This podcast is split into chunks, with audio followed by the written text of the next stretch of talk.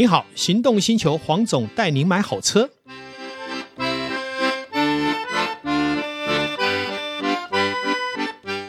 黄总带你买好车，又来到线上与导叔一起来谈幸福事。Hello，各位听众朋友，大家好，我是导叔导观众。哎，今天我们聊什么呢？嗯，我们还是来聊聊本业好了。OK，没问题。嗯，因为我们最近中古车市场看起来是开始渐渐渐渐回温嘛。是对。那这牵扯到一定有一个很重要的部分，就是外汇车。对，台湾的外汇车其实是相当的不错。嗯，为什么呢？因为台湾的外汇车刚好补足总代理在进车的一个比较偏狭的部分。嗯，还有就是说，有一些成熟的消费者，他以前都是买总代理的车，可总代理是自式规格，就是他进到台湾来，除非我特别去选，那特别选又会有一个问题。单独选配的价格太高了，对，好，举一个例子来讲，一台保时捷的空车可能只要三百万，有时候不小心选一点，这些配备其实价值不到五十万，可是你要超过一百多万去买，这也就是车商最大的一个逻辑，就是他利用选配来赚大钱。是，你知道一台标准的车，它的毛利很低的，哦，那但是当你一选配，就被他赚大爆了。嗯，那所以相对应。比较聪明的车商，他就会从国外去找到相对应有竞争力的，像美国市场，嗯，美规车哦，或是日规车，他们这样的市场消费者是非常成熟的，所以他的总代理进到当地都会进高规的，不会像台湾总代理有些车是这个配备没有，那个配备没有，所以当你用这种高规去跟他购买的时候。他不管是新车、二手车，回来到台湾，加上关税，都还远比好这个所谓台湾的总代理更有竞争力。哎，那黄总，我就要帮各位广大的听众朋友问一个问题啦。是，相同的一款车，比如说 C 三百好了，嗯，今天总代理呃，不能讲总代理，台湾分公司出来的车跟呃贸易商进的车同年份，里程数也差不多的状况下，嗯嗯、会有价差吗？好。这个也是一个迷失。早期会说，我同样一部 C 三百，然后总代理可能是 C 二五零，在当年嘛，对，当年是 C 二五零，C 二五零还比 C 三百贵。原因是什么？大家觉得是总代理，所以就给予更高的价值。是的，其实在这个时间点，我要跟所有的线上听众们说，这个规矩要打破了。因为我们今天买一部中古车，看的是什么？它的价值。嗯，价值分几个点。第一个。车况有没有撞过？有没有换过板件？还有使用的内装照顾的情形好不好？需不需要代修？要代修花多少钱？是要代修引擎，还是车身，还是底盘？整体评估以后，它的价格就出现了。所以叫做一车一价一况，嗯，而不是单纯从总代理或水货来看。如果这一台总代理没有全景天窗，没有柏林之音。没有二三 P，嗯，我这一台有二三 P，有全景天窗，好，有这个柏林之音，我为什么要比你便宜？如果我的里程跟你一样，然后我的完装度跟你一样，那我是 A 级车。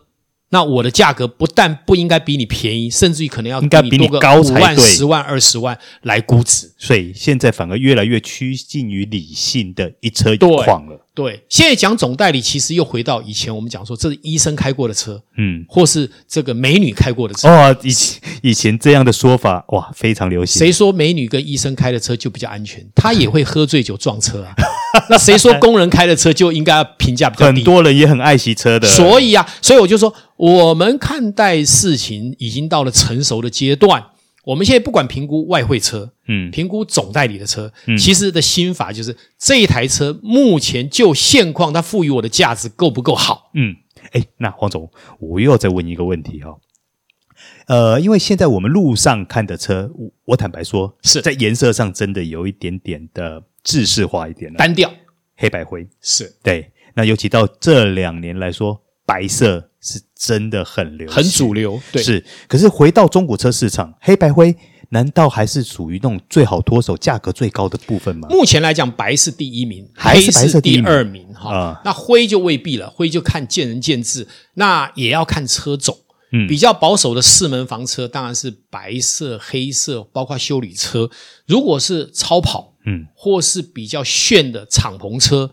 彩色的车反而也会受欢迎，红色啦，或是亮黄色啦，啊，那当然白色也不错啦。嗯，但是如果是超跑或是双门跑车或是敞篷车，黑色就不是最主流了。是，因为会买这种车的人，通常个性比较开放，嗯，那对色彩的容忍度会很高，嗯，好，那当然如果是什么比较银色、灰色，就未必是他们喜欢的追逐的主流。反而应该说，这五年来。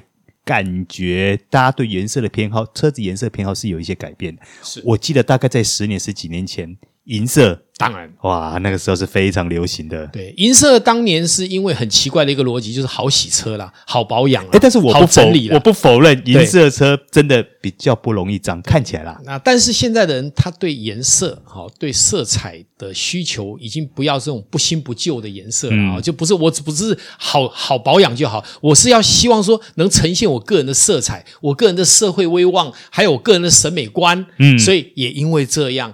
各种其他的颜色就应运而生了。对，像有一些绿色的、呃、亮彩的蓝，哎，最近在市场上 B N W 就很被关注了，对不对？呃、是，所以我就说，呃，时间会随着大家的成长跟推演，还有学习的能力，嗯，因为你换车越换越多了嘛。对，以前一生可能换个三台车，现在有人一十年就已经换了二十台车了。嗯，那你要说他一定会选黑白吗？也未必啊。哎，也是。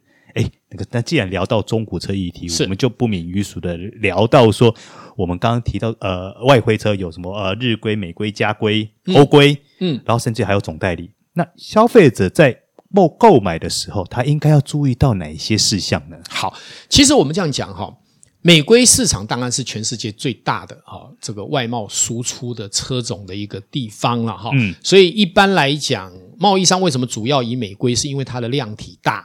好，那再来，当然他们也都进比较高规的，所以在那边可以选到我们想要的比较顶级的车种跟配备。那价格呢，也相对是很有竞争力的哈。那当然，因为之前美金比较高，所以大家又又吓到了，又转往欧规或日规。那最近有比较回到正常，好，那或许就是在美规的部分，包括缺车也减少了嘛哈，也比较回到正常。那美规车来讲，我们要注意的就是说，因为它是用麦嘛。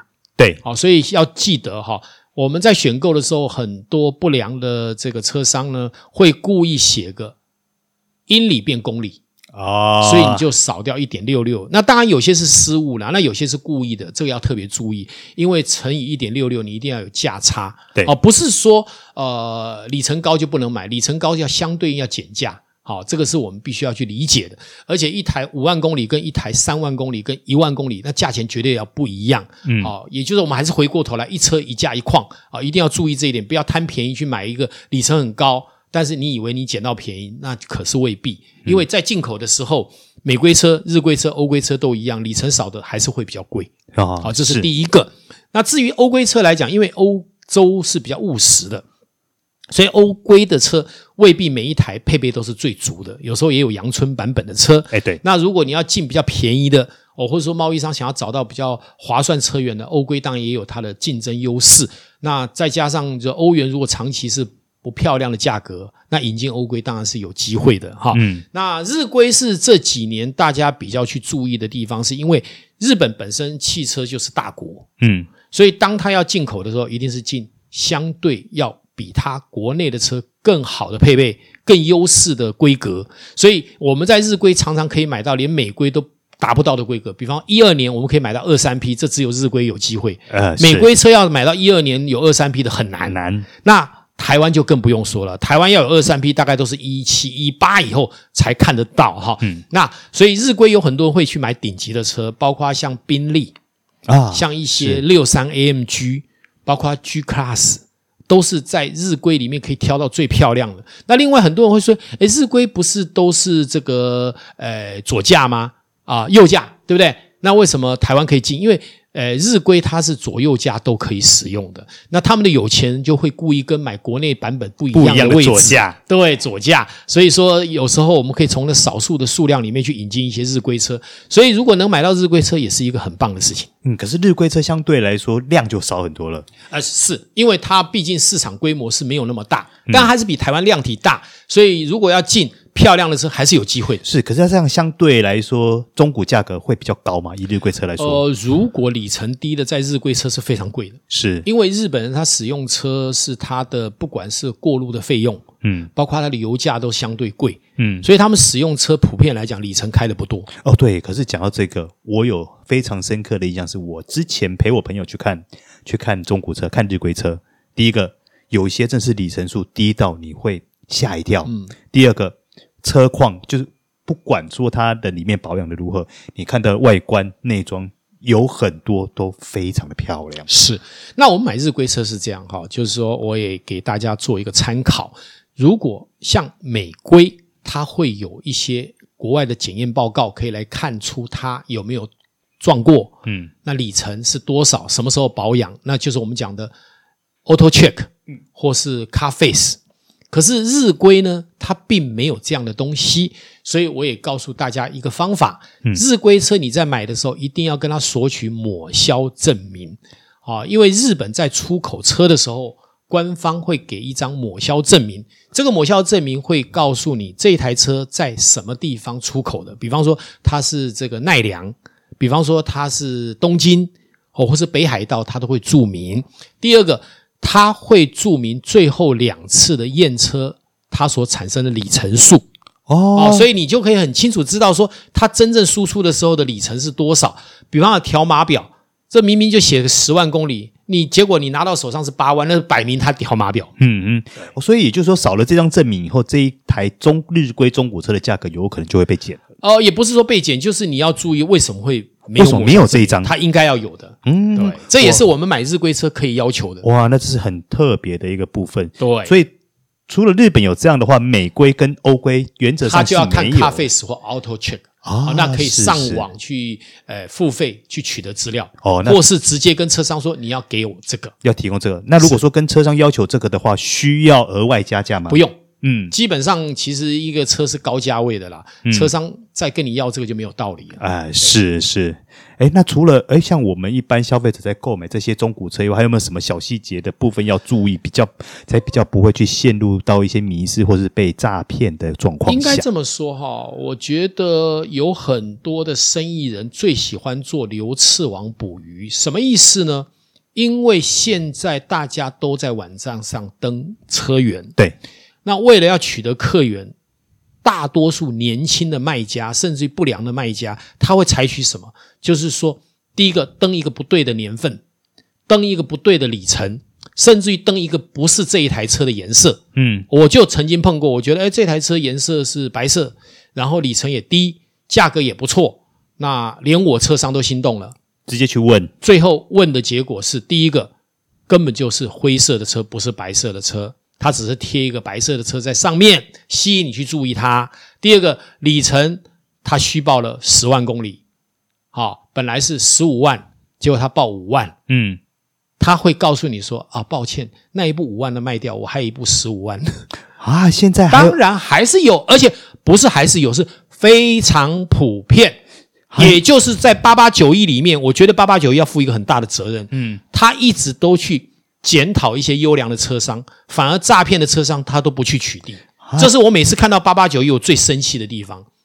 它里面充斥了非常多不良的车商，是，但是他用很多方法说什么要去检验车商，根本就没有去做。嗯，这个是我觉得我在节目里面要非常义正言辞的说，这是非常糟糕的事情啊。这个现象呃已经很久，这种 A 车 B 卖或等或者这种，你有没有发现最近 FB 很多那种贴名人的说什么投资股票的？啊，是啊，为什么你平常都要去检举别人的言论，然后这些诈骗的广告你都不去处理？嗯，这是最糟糕。我不否认 FB 有，这是非常糟糕，不是只有 FB 哦，是这些付费的平台很多都是针对真正公平正义的事没有去处理。嗯，那只要他付了钱，你就网开一面，这是很不合理的。所以也就是说，我们现在中古车市场，中古车市场还是充斥的有很多不肖商人，所以要非常小心，所以非常小心，要一定要去找到一个对的管道。嗯，好，比方说。